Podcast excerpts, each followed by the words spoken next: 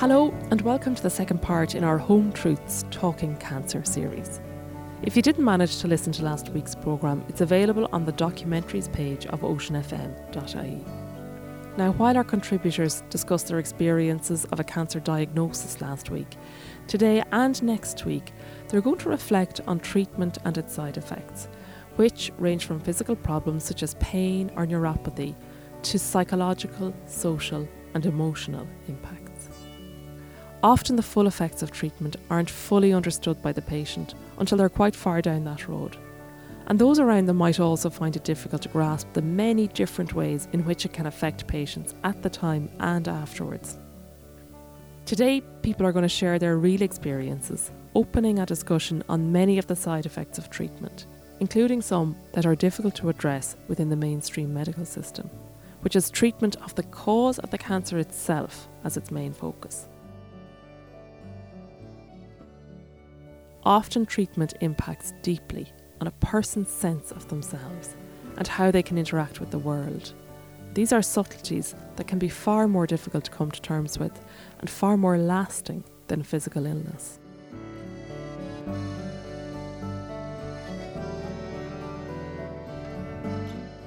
Last week, we got a feeling for the numb shock of the doctor's office and the immediate consequences of that life changing first consultation on the busy life of Clodagh Flynn from Sligo, who is managing a household of four children on her own. We're going to join her again now as she takes us back to our first day of chemotherapy treatment. So I had my scans done in Sligo and I met the oncologist in Sligo. So they were able to arrange for me to have my chemo in Sligo, which was brilliant. Um, because I had a surgery, they have to wait a minimum of six weeks. So I went in and met the oncologist just before Christmas and I met another lady in the waiting room who was going to meet him um, as well. And the two of us struck up a friendship and exchanged numbers. So we were chemo buddies, you know, the following year, which was brilliant. But um, yeah, so that was a very traumatic day, the very first day going in, because you're going in and you're having your bloods done. And I had a PICC line put in that day.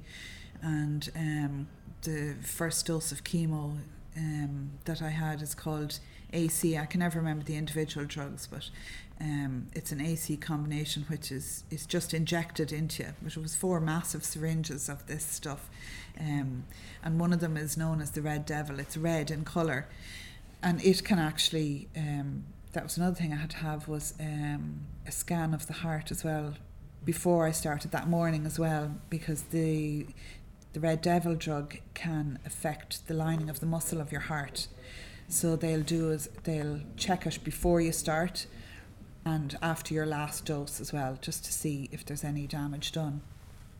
But it's often uh, not for another maybe 10 years down the road mm. that um, it can induce early onset heart failure. Okay. So that's something that needs to be um, monitored. Anyways, set up, had that done, had the PICC line put in, um, and uh, had my first dose of chemo, and then you have to wait for a little while, and then you're sent home. But you're sent home with a like a shopping bag full of drugs. Mm. Like, it's amazing actually the amount of stuff that you have to bring home with you, and um, steroids and whatnot to get you through those first few days. Um, get a notebook and a pen is the one thing that I would say, you know, and to anybody who has somebody who has been diagnosed, mm. give them a notebook and a pen, something small that'll fit in a, a man's coat pocket or a lady's handbag. Because as time, well, first of all, you're in shock, mm. you know, and every time you see your uh, your oncologist or your surgeon, you'll absorb the first part of what he has to say, but then after that, you know, you just zone out. Mm um, and you and when it and then it's when you come out afterwards that you're thinking of oh I meant to say this or I should have asked them that or whatever and as your treatment progresses the cumulative effect mm. of everything starts piling on so your cognitive ability is um, is impaired mm. definitely um, so as you're sitting at home and things are happening. The smallest little thing, if you have a headache, write it down. Write down the time that you've had it. they say you have to take your temperature at a certain time every day. So you know, write it down. Um, if you have any anything different that you notice, whether it's a, a pain somewhere that you didn't have it yesterday, write everything down and let them decide that it's nothing, not you. You know. And so, with the first round of chemotherapy done, from here on, both small and major aspects of everyday life were to change, not just for Clodagh, but for all those around her. At the start, I said the two things I am told for sure are going to happen is that I'm going, my hair is going to start falling out after the second dose of chemo, and um, we can't have any coughs or colds in the house. You know, that we have to be really, really careful with that. You know, so that's frightening for them too. You know, yeah. they're out at school or, you know, at their activities, and somebody's coughing and sneezing beside them, and then they're like, I can't bring that home with me. You know. And, there's all that sort of thing too. And, and I remember the nurse saying that to me, and she was deadly serious. It was the one thing that she was deadly serious about, you know, because all the, yeah, you know, your hair will fall out, you know, your nails might fall off, they might blacken, you know, you might have headaches, you might have constipation, you might have diarrhea, you know, you might get mouth ulcers. There's, there's a big string of things that you might get, but the one thing that she sat up and looked me square in the in the eye was if you get a common cold it could kill you you know? So that really kind of yikes you know? This is serious. Yeah, the other thing she said to me is that it's your get out of mass free card. Yeah. Be mindful when you're going shopping you know early in the morning late in the evening when there's no when the shops are, are quiet uh, no public transport um, no gatherings, so theatres, you know, all that, mm. all that sort of stuff where people would be congregating, and even for people coming to the house as well. You know, I suppose that's one thing. You know, dare I say it, with, with the whole COVID thing, the country learned to live like cancer patients live all the time. Mm. You know, so it was no big deal for me and for our household when that struck because we were kind of living that way anyways. Anne from Galway has had breast cancer on two different occasions. From her vantage point, over 10 years on from her first diagnosis, she advises people to do their utmost to try to look forward. After the first one came out, the hair didn't fall out. And I said, God, my hair's going to fall out. And uh, the second round, oh, I was awfully sick after the second round of chemo. Now I was in bed, it was St. Patrick's Day, and the next thing I could feel the hair was in my mouth coming off and was on the pillow. Yeah, I remember that. And you know, and it was just going into my mouth and everything else. And actually, I had I lived my own, so I had moved home out to my home place. My brother and his wife and them were there, and I moved out to stay with them. And uh, I remember that night, and I heard them all going to bed, and I got up, and I sat by the fire, and I just took it off and threw it in the fire. And there was a bit of comfort in that then because I was going into my mouth and I mean I was sick and oh Jesus. Mm. So the next day I put on a cap. I got a wig but I never wore it because I couldn't bear the discomfort. Yeah. And I wore caps. And that, that that was what bothered me, but the hair was on the pillow. Yeah, I remember seeing it on the floor of the shower, like, gosh. Yeah. I remember a woman telling me that she was afraid to go to hang out washing if there was any kind of a breeze in case to blow the hair away, you know. But she yeah. sickness and that, I never fed up with myself, you know. I was off work for over a year. Then I remember actually being so elated really when I finally began to feel well again. Now I would, I know in St. Luke's we were told that when everything was done and all the treatment was done, that was a time to be very wary because you were a year, let's say, whatever, and people were looking after you. And suddenly then you were back on your own. And then that's when it hits people. Your life has been, you have had a threat in your life. Mm. There really was like a death threat and that's when it's very difficult.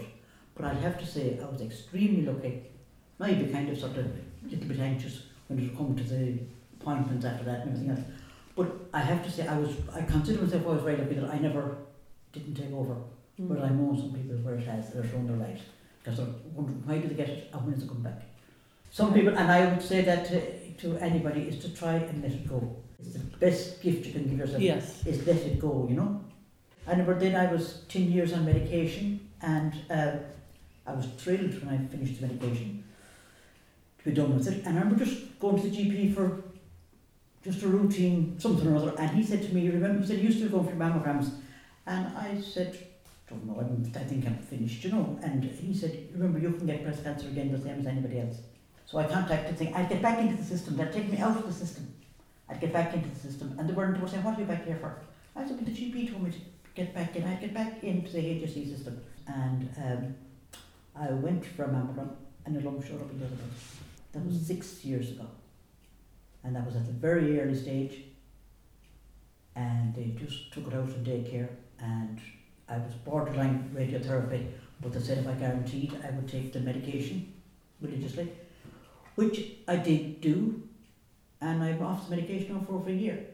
So that's it, and dusted, and I don't, Yes. I don't expect, I'm, I'm not waiting for it to come back again. My name is Kevin Flynn. I was diagnosed with cancer in 2011.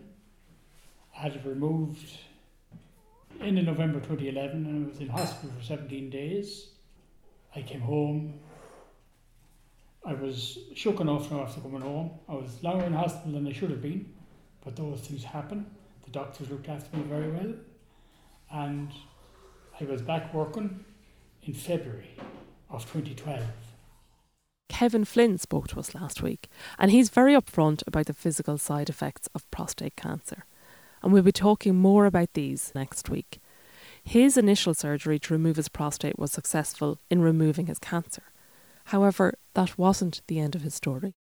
Pros- uh, water, wa- waterworks weren't good wearing pads, and in 20 May 2012, I was diagnosed with MRSA, which is was to me a way way worse than the cancer because I spent 10 weeks in hospital and two and a half years to recover from it. Not easy on your partner, no way, or any member of the family. Like it's awful hard. It changes every dimension in the household. Everything is in. I had to give up work. I wasn't able to drive after that. The day I parked the bus was actually the, that Friday. Was that actually the last day of it. It broke my heart for at least two and a half years. Now I was 68 at the time. I was 69 at that stage, coming 69, and had planned on going on to 75. I actually was in the process of buying a bus and I was going to give up all schoolwork and go what they call freelancing.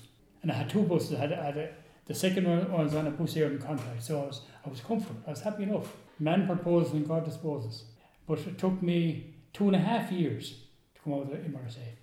At least two and a half years. But like some other lady there, she couldn't get the medical card. But I did after that, which is bloody well unbelievable. Because I couldn't get all my taxes were straightened out. Everything was done above board. Got the medical card, no problem. And it's unbel- It's I don't think on a pension now alone any two people would live and go to a chemist and pay for medicine. Well, I go to, we go to Galway. I still go to Galway four or five times a year, and the car park would cost you eight or nine euros a day. The lives of each patient and those around them are corralled toward various cul-de-sacs as time goes on, propelled by the treadmill of appointments and medical concerns that dominate their lives during treatment. However, these consequences do vary from cancer to cancer and from person to person. For Leitrim footballer Martin McHugh, football was the one thing he needed most in his life, and he held on to it with all his might. I was um, getting ready for the season 2009. Um, I was playing with Clonguish, and at this stage now I was 39 years old. You're trying to do training, uh, trying to keep up with lads half your age, so I had to do extra training. I, I was lying in bed one night and my, groins and legs were tender and sore because I pushed myself a bit hard and I was rubbing my groin and I found a lump in my groin. Now I say a lump now is only it's no, no bigger than the size of a Smartie, but a typical man you'll squeeze it and see if any pus come out like, but nothing happened. So I paid no heed to it. So a couple of weeks passed and that, that lump is still there. So I decided to go to see Dr. Loftus in uh, Drumshanbo. And Loftus of me was the Leitrim team doctor, so he knows all me bumps and bruises. He wasn't sure what it was, but he thought it was a thing called a ganglion, where it's, stress on your ligaments from practicing me kickouts. No, but he referred me to a specialist in uh, Sligo. I went in there and I seen Dr. Martin Caldwell. He said it was a look as a lump. Uh, we'll remove it, and it's a simple operation, and we'll we'll send you off results. I went about about my, about my business. I was a painter at the time, and Tuesday morning the phone call from the hospital came, and it's from Martin Caldwell. He says your results are back. Any chance you come in, we'll have a chat. I says fair enough, no problem. You know, and he says, well, just what I define. Like you know, but little did I know the news he's going to tell me is going to change my life forever. He sat me down and he, anyway, and he says your results are back, and he says you have uh, testicular cancer, and straight away I went into a daze. I went in a daze. I was thinking of death, and I says, "Oh my God, what am I to do?" And you know that went on for say two, three minutes, and the doctor was ranting and raving. I actually asked him to repeat himself because I didn't know what he was saying. It was the first time I went on my own, my only time I went on my own. So I, I always tell people if you're going for results, bring somebody with you. And he says, "Look, we're we're at the early stage. If you're going to get cancer, it's the best one to get because of the high rate of success it has." To me myself, I had cancer. I couldn't get away from it. The fact is, I could be dying. So went off for a cup of tea anyway, and I rang home and we had a chat and all that, you know, to, to tell the news that I got. And I was told, look, you're not on your own. You're going to have support family and friends. That gave me a bit of help, but at the back of my mind, I couldn't get out of my head. I had cancer. I could be thinking of death. Now I thought it was just a simple operation, remove the testicle and Bob's uncle. It was a big enough procedure. It had to be done down in Galway and I waited for a couple of weeks of that for that um, for the date. And I got a letter in the post to say that my procedure's going to be on a Monday morning. And uh, Friday evening, I finishing off a job in Sligo, and I get a phone call from Galway Hospital to say there's a bed available. And I says, right, okay. Oh, jeez, I have a match on Sunday. And I says, right, I think of this quick now says, Yes, I can come up to hospital on Friday. Can I do a bit of shopping on Sunday because I'll have no, no clothes with me? The doctor says that's no problem at all. That's grand. So, because me and football are twins, like me and G are twins, like it's my drug, like, and if I don't have it, I am, I'm, I'm a lost soul. So, that's grand. I had me bag packed off for the week stay in the hospital, I had me bag packed off for the match on Sunday and went down and I got me bed and that's that Friday evening. And Sunday morning came and I was going to put my plan into action. I said to the nurse, I'm going downtown, do a bit of shopping, inverted commas. That's no problem. The doctor says you can do that. So I signed a bit of paper and I hopped in the car and I, drove down from Galway to Ballymahon to play the match. But the game wasn't going away and we were losing the game in half time. And they decided to put me in goals and we won the game. It was great in one way to win the game, but in another way, it was emotional for me because I knew that'd be my last game. And I gave the lads a bit of a speech and all that, and the manager said a few words, and I got very emotional. But I did what I did anyway. So I got back to the hospital anyway, and thank God uh, nobody copped on. I had no shopping bag with me. However, Martin did return to football after his treatment. I knew what was, was heading me as regarding removing on the testicle, but uh, you know, you know yourself when you wake up and from the procedure and all that, it was, it was a long enough uh, operation, obviously you put your hand down, and next thing you realise one of your testicles is gone.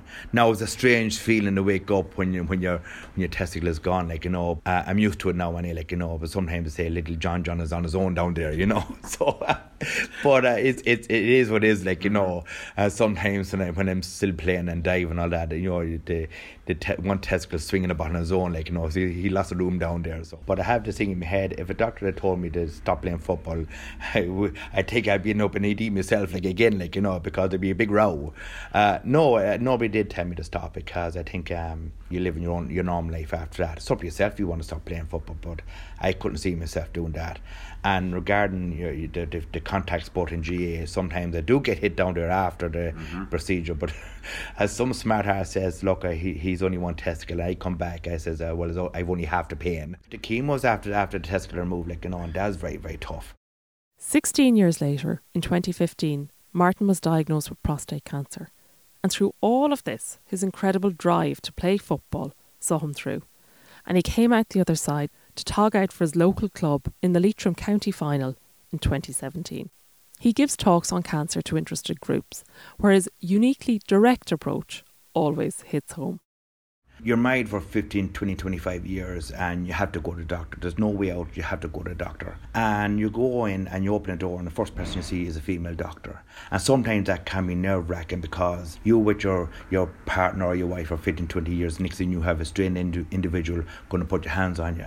Now, me, myself, I work in Sligo Hospital, I have been there, done that.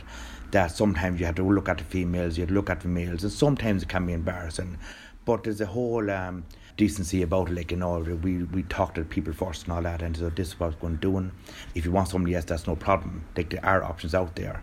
You know, I think sometimes if if a male has to ring go see a doctor, then they have the option of you know is there a male or a female. And if it's male, that's fine and good. Now sometimes seeing a male can be embarrassing too because you don't want a man's hands rubbing down your back or down your your butt and all that, and sometimes that can be evasive as well. Like look, everybody's very professional out there, and there's a lot of um, decency about it, you know.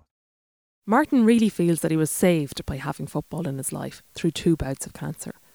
However, for many, the things that normally define them or that give them pleasure or comfort are no longer open to them as they embark on treatment. I'm Kathleen Flanagan. I was diagnosed with breast cancer in September 2010 and I went on to have surgery that October, followed by chemotherapy for, I think I had eight or 12 sessions of chemo. After that, that was followed by, I think, 35 sessions of radiotherapy. The chemotherapy was very tough. Losing your hair is terrible. It's such a silly thing, but it really kind of mm. defines it, you know? Like it seems a very small thing, but um, you look so ill when your hair goes. I got a friend of mine to shave my head. And I remember the first time you look in the mirror and it's like, who is this person? You don't know yourself anymore. And you suddenly realise I look really ill and I really am ill. it's frightening, you know? Because you don't recognise yourself anymore. You see, the first time you meet people and they're like, oh God, you know they're thinking, God, she looks terrible, you know. Um, it's all that. And I remember you'd meet after getting a wig, uh, you'd meet people and say, "Oh God, your hair is lovely. What you get done?" People who wouldn't know that you were sick.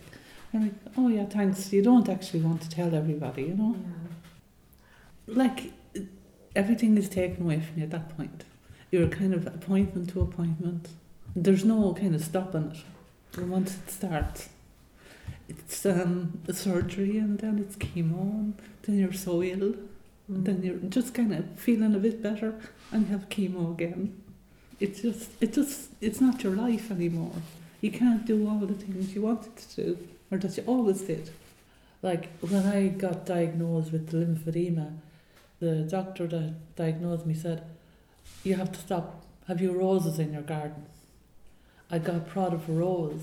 That's what triggered it, he said. And he said, You need to go, oh, you have to get someone to take away every rose in your garden. I was like, I can't get rid of all my roses. But I remember my husband dug up all the roses and dumped them that time because I'd always be out pruning and pulling and at stuff. Yeah, but little things like that, you know, um, and you can't plan to see anyone or do things because um, you don't know how you're going to feel and you don't know, oh, I have an appointment that day, and then I'm having chemo then, and it, you're just kind of on a roller coaster of appointments and hospital visits, and it was just a relief to get to the end of the radiotherapy. At least all this is stopping for a while. I can, I can stop and breathe maybe for a little while. I think you're kind of exhausted by everything you've gone gone through. Mm. Um, yeah, I think it, and then you have like your mammograms come up so frequently initially, um, and then you're waiting for results and the whole process. The depending on who you meet, you can meet such lovely people in the breast check unit. Well, you can meet people that aren't nice at all, mm. you know, and that make it more difficult. It kind of overwhelms you for a long time. But look, you get over it. You get over a lot of things. No, thank God I'm well and here still. Earlier, living through treatment was equated with living through COVID. Isolation and loneliness can come knocking as lives are restricted and dominated by treatment and its effects. Not only this, but many of the other comforts that people rely on are just not there for them anymore. Poor appetite means they can't take pleasure from food. Drinking alcohol can affect their medication. Animals and gardening are out of bounds due to the fear of infection. So enjoyment of life becomes increasingly difficult. I cried a lot, um, and sometimes, well, you know, a lot of the time I'd just be sitting there crying, and and they'd be looking at me, you know, as if to say, well, not again, you know, because I'd make it, I'd try and make light of it, just saying, I, I can't, I just can't turn off the waterworks, you know, I'm fine, but you know, this will pass, you know, because um, I th- I was in a deep depression, you know, and I think that's where, that's where that was coming from, Mm. you know, I just, I had no control over it really, um. So I went to, I did engage with the Sligo Cancer Support Centre, which are absolutely phenomenal. Um, and I had counselling in there, and I went for bioenergy in there. And if it wasn't for, for that, you know, I, I was a mess. I really, really was. You know, I was in complete denial. You know, I don't need to go into that place. You know, yeah, that's for other people. It's not for me. And you know, at this stage, I had lost my hair. It started falling out, and I had decided to just shave it. And I had long dark hair, and now I have short red hair. um, and once I was diagnosed and I, knew, and I knew what was coming, I went in and got my hair cut short to get used to the idea of it being short. And for the kids to get used to seeing me like that. And I started wearing headscarves and things just to get used to the visual Mm. of it.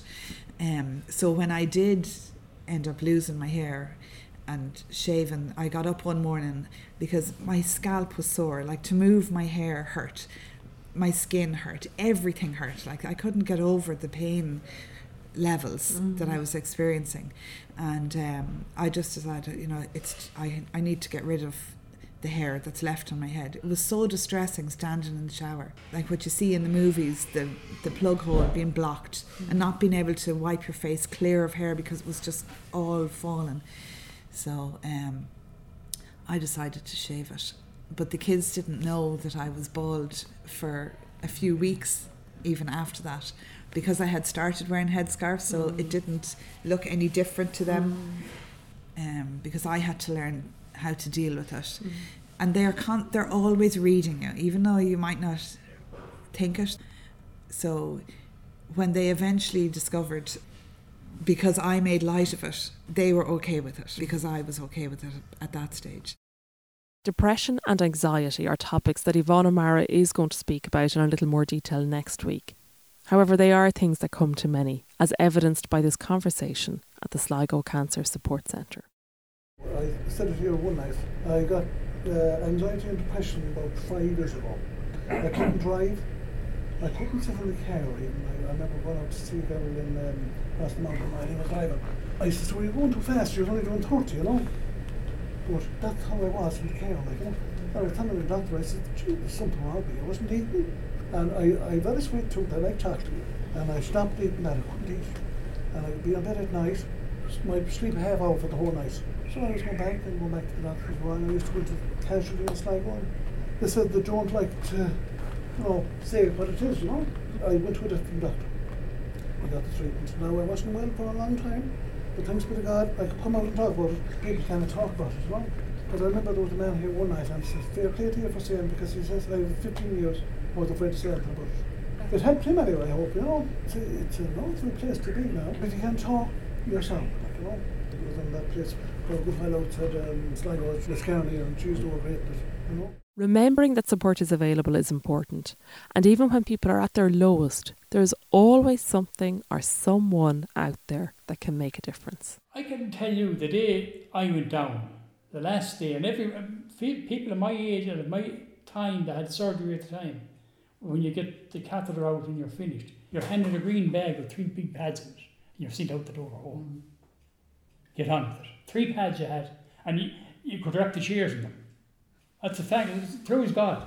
It's up to yourself. You do your pelvic floor exercise, and if it works, it works. If it doesn't, it doesn't work. My pelvic floor exercise worked great until I got the MRSA because every muscle in my body was affected. We knew that we knew the, the district nurse Mary Ferguson, and we rang her. She says, "I have a packet in the, in the dispensary." She said, "Bring it down to you." Like even Rogers now is a consultant in Galway. He gave talks here. He says, "We do our work. We do it to the best of our ability. The nurses look after you. But when you go home, there's no one. You come in here. That's what this is for." And you get you get hints from other people as well, tips from other people how they're managing it. Oh yeah, oh yeah, yeah. Prostate grew. I'm coming here for probably ten years now. And We've heard hundreds of stories, and there's no two the same. No two the same. There's a lot of people availing of counselling, yeah. They were, girls were saying that even with the, the COVID and everything else, that the numbers increased. The girl doing Reiki, There's, uh, reflexology. there is, yeah, yeah, yeah, yeah, yeah. There's some, some there's, Uh, energy, integrated energy yeah, healing, yeah. integrated healing. People volunteer their time. And I think the kingpin is the post going to go every day. Unbelievable. Absolutely, That yeah. takes an awful lot of pressure off people. Oh, it does, yeah. Oh, it does. People come in, and then, yeah, they go off there together in the morning. Yeah, The back around dinner time. Well, people are worn out. You're talking about going right through this city, traffic, park, and lot. Jesus, it's a be a nightmare. nightmare, absolute Nightmare. nightmare to do everything. What some people were doing was getting, people were taking in turns to bring them. You oh, know, Yeah. it's not easy to be asking people. It's not. Some, some of it is every day, oh, isn't it is, of course, five or six weeks, yeah. Yeah, for every day. Oh, no, no, yeah, Five yeah, days a yeah, week. oh, yeah, yeah. And with the bus here, they go and they have their appointments in the morning. All together. So that they all get their appointments together. Yeah. So then they're, they're back at dinner. They go around 10 o'clock, they're back at dinner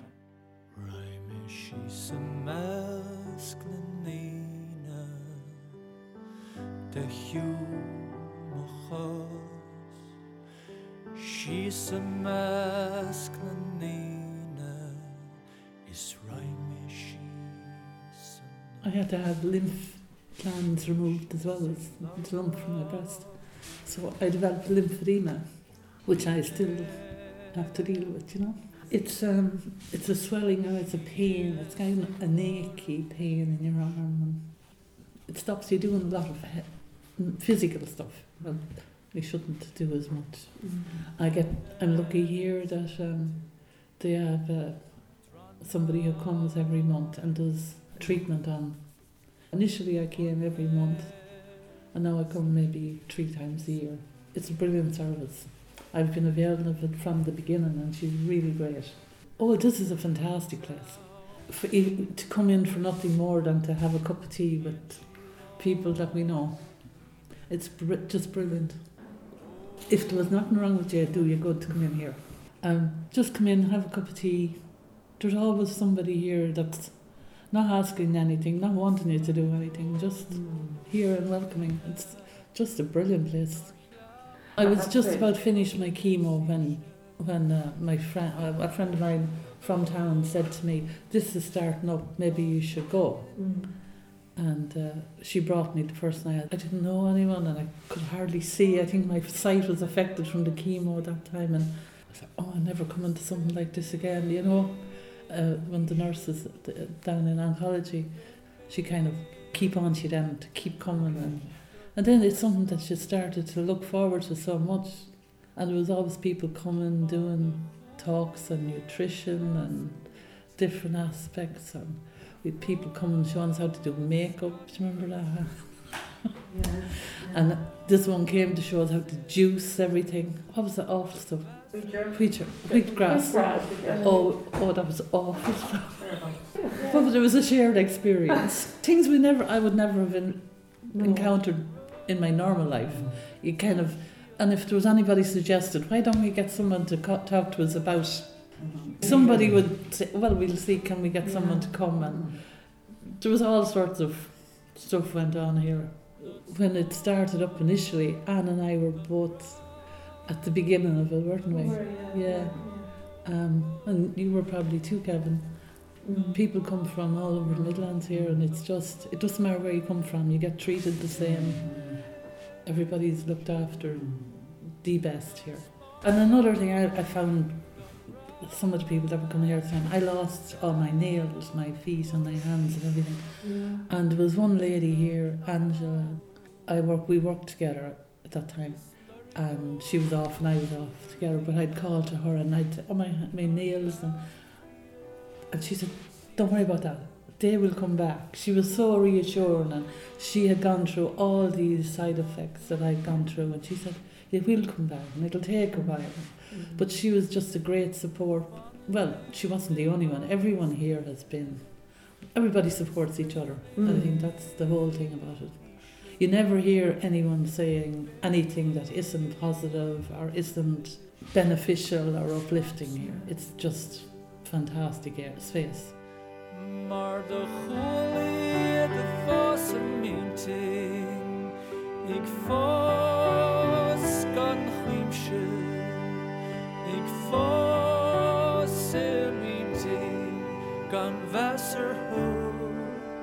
like with Kathleen and Anne, sustaining friendships are often made on hospital buses, in treatment rooms, and in support centres. At the start of the programme, Clodagh Flynn referred to her chemo buddy, who she met on her first day at Sligo Hospital. A true friend, whose subsequent passing was a tough blow. Keeping connections to the wider world can be quite daunting. Obviously, listening is, is the most important thing. And if you are a friend listening to this, don't give a story that diminishes your friend's other story. So if your mm. friend has taken the time to say, you know, I've I've been diagnosed with vulva cancer, I've been diagnosed with ovarian cancer, don't say, oh sure Mary down the road has as well, and sure she's fine. And what you find is those that are impacted by the cancer themselves feel completely disempowered, completely diminished, and have no space to tell them, Well, actually, I don't feel like Mary, I feel bloody awful, and I would love um, if you would just listen to my awfulness. But you've just cut that, that off. Park the solution and swim in the problem with your friend for a while. It's really, really important. When it comes to difficult conversations, it's important to water and nurture the flower rather than amputating it. And it, this is regarding all aspects. Don't bring in somebody else. If you feel if you feel that you've got the measure of the person and it might be helpful to say, actually I do know somebody who's experienced it. Would you like me to put you in contact with them? That can be very useful but don't compare them to somebody else because they'll just feel rotten if they're not feeling um, in that particular uh, space. Really, really important. Friendship can see people through many of the ups and downs of treatment. The oncology nurses and hospital teams have been praised for their patience and dedication in offering a lifeline. Clodagh's experience shows this. On the fridge, I wrote up uh, phone numbers, so neighbours' phone numbers, my sister was an absolute angel for me when I was sick, bring me to appointments. And at the time, she had two little boys, and um, if I landed in hospital for an unscheduled stay, herself and her husband and the boys used to move into my house, you know, and look after my family at the drop of a hat. But um, I put up on the fridge um, her number and the two neighbours on either side, and then the oncology day ward and the oncology ward and um, temperature because that's you have to take your temperature every day. And if my temperature was um, half a degree over ring the day ward or ring the oncology ward. And I had the times and everything down. And if my temperature was a degree over you have to ring the ambulance. Or you know if you're not fit to drive in and nobody's there to bring you in. Because in my case I was I was the adult at home. So um, and then I had written down what to say if it was them that had to ring the ambulance. You know, so one, you know, the name, oncology patient, and Eircode and temperature and you know so that they knew exactly what to say and didn't, wouldn't have to be thinking about it yeah and there was one night um, that I really needed an ambulance but I wasn't I was I was lying on the floor outside my 17 year old son's bedroom in the middle of the night and I was in excruciating pain. I'd lost all um, power in my legs. I wasn't able to stand up. I was I had gotten out to go to the bathroom. I nearly fainted. I went down on my hands and knees and from my hands and knees I went down onto my belly and I was lying on the floor there thinking how what do I do? Do I wake him up and then everybody else is going to be woken up. Who and you know the thing who's going to open the gates? Because the gates are closed you know to let them in. How are they going to carry me down the stairs? You know all this was going through my mind so um, I'm, I'm a stubborn ass and uh, so I didn't knock on his door and I lay on the floor there for a while and then I managed to get myself back into my room passed out on the floor again eventually got up and into the bed and um, rang my sister early the following morning mm-hmm. and she was there and took me into hospital. and I ended up in for a few days. I'd had a bad reaction to one of the chemo drugs. That's what had happened. Regardless of setbacks, at the end of the day, many of these patients are surviving cancer, and the stories from every speaker in this series offer hope. Earlier, Anne in Galway described reaching the end of treatment as a dangerous time, one where patients and others expect to start feeling better again. You know, people have the perception, well, your treatment is finished now, so you're fine. So I was almost thinking that myself. And um, I took out the lawnmower to cut the lawn, and I managed one strip of it, and I was sweating profusely and gasping for air. And my youngest boy uh, was watching all this, and um, I went into the house and I was taking a drink of water and I burst out crying. I just said, I can't understand why I'm feeling like this when my chemo was finished. You know, mm. surely I should be feeling better, but I wasn't at all. So he ended up cutting the lawn and I emptied the bucket. That's how we did it. Nonetheless, ultimately, people can look forward to more opportunities for working things to enjoy, both small and large, back into their lives. There's a Killary Harbour swim that happens every year, kind of late September, October time. And um, I booked to do the 750 metre swim down in Killary Harbour. And I was two weeks into radio treatment and um, it was amazing, yeah. And it was it was just as well because my skin broke the following week, so there was no more water then after okay. that like I knew it's only 750 meters, you know, yeah. and and you're everybody piles onto the mussel trawler and they they bring you out across the fjord to Mayo and you swim back to Galway. The water was freezing cold, but um, I knew I could float. I didn't have a lot of strength, but um, I knew I could float, and I, you know, I'll get there, even if I have to doggy paddle.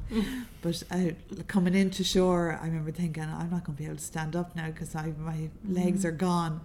But um, I had friends there who had done the earlier swim, and they were all there and cheered me on and waited me and picked me up and brought me in and helped me get dressed and made sure I had hot food and yeah, they were super. They were absolutely super. Next week, we're going to look in greater depth at the emotional, social, and sexual side effects of treatment. However, to finish today, we're going to see Martin McHugh through the months of his treatment and beyond. No matter your circumstance, his is a road that offers some hope.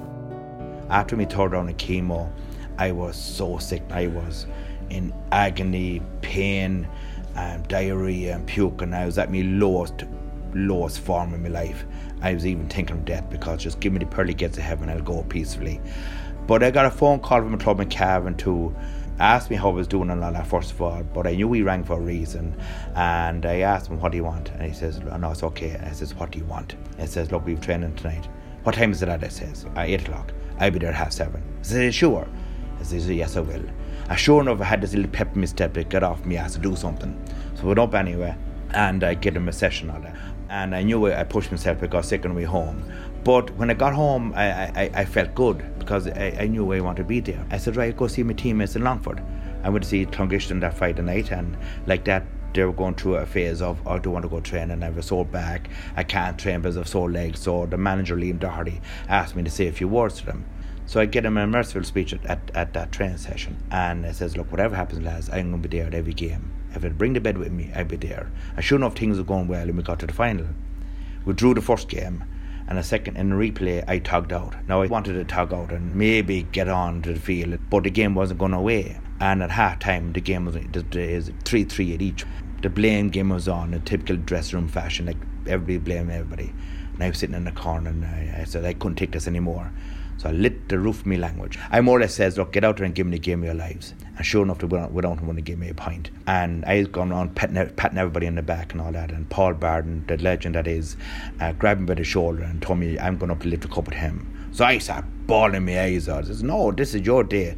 Oh no, that's some speech you gave us at half time. So sure enough I went up the steps anyway and looked down at the crowd and sure enough the cup was in hand and when I lifted that cup, the cup right there and then I knew about cancer. Being through what I've been through for the months before that, you know, I wasn't thinking of death and I wasn't thinking of diarrhea. That moment, lifting that cup with Paul Barden was one of my proudest moments, moments of my life.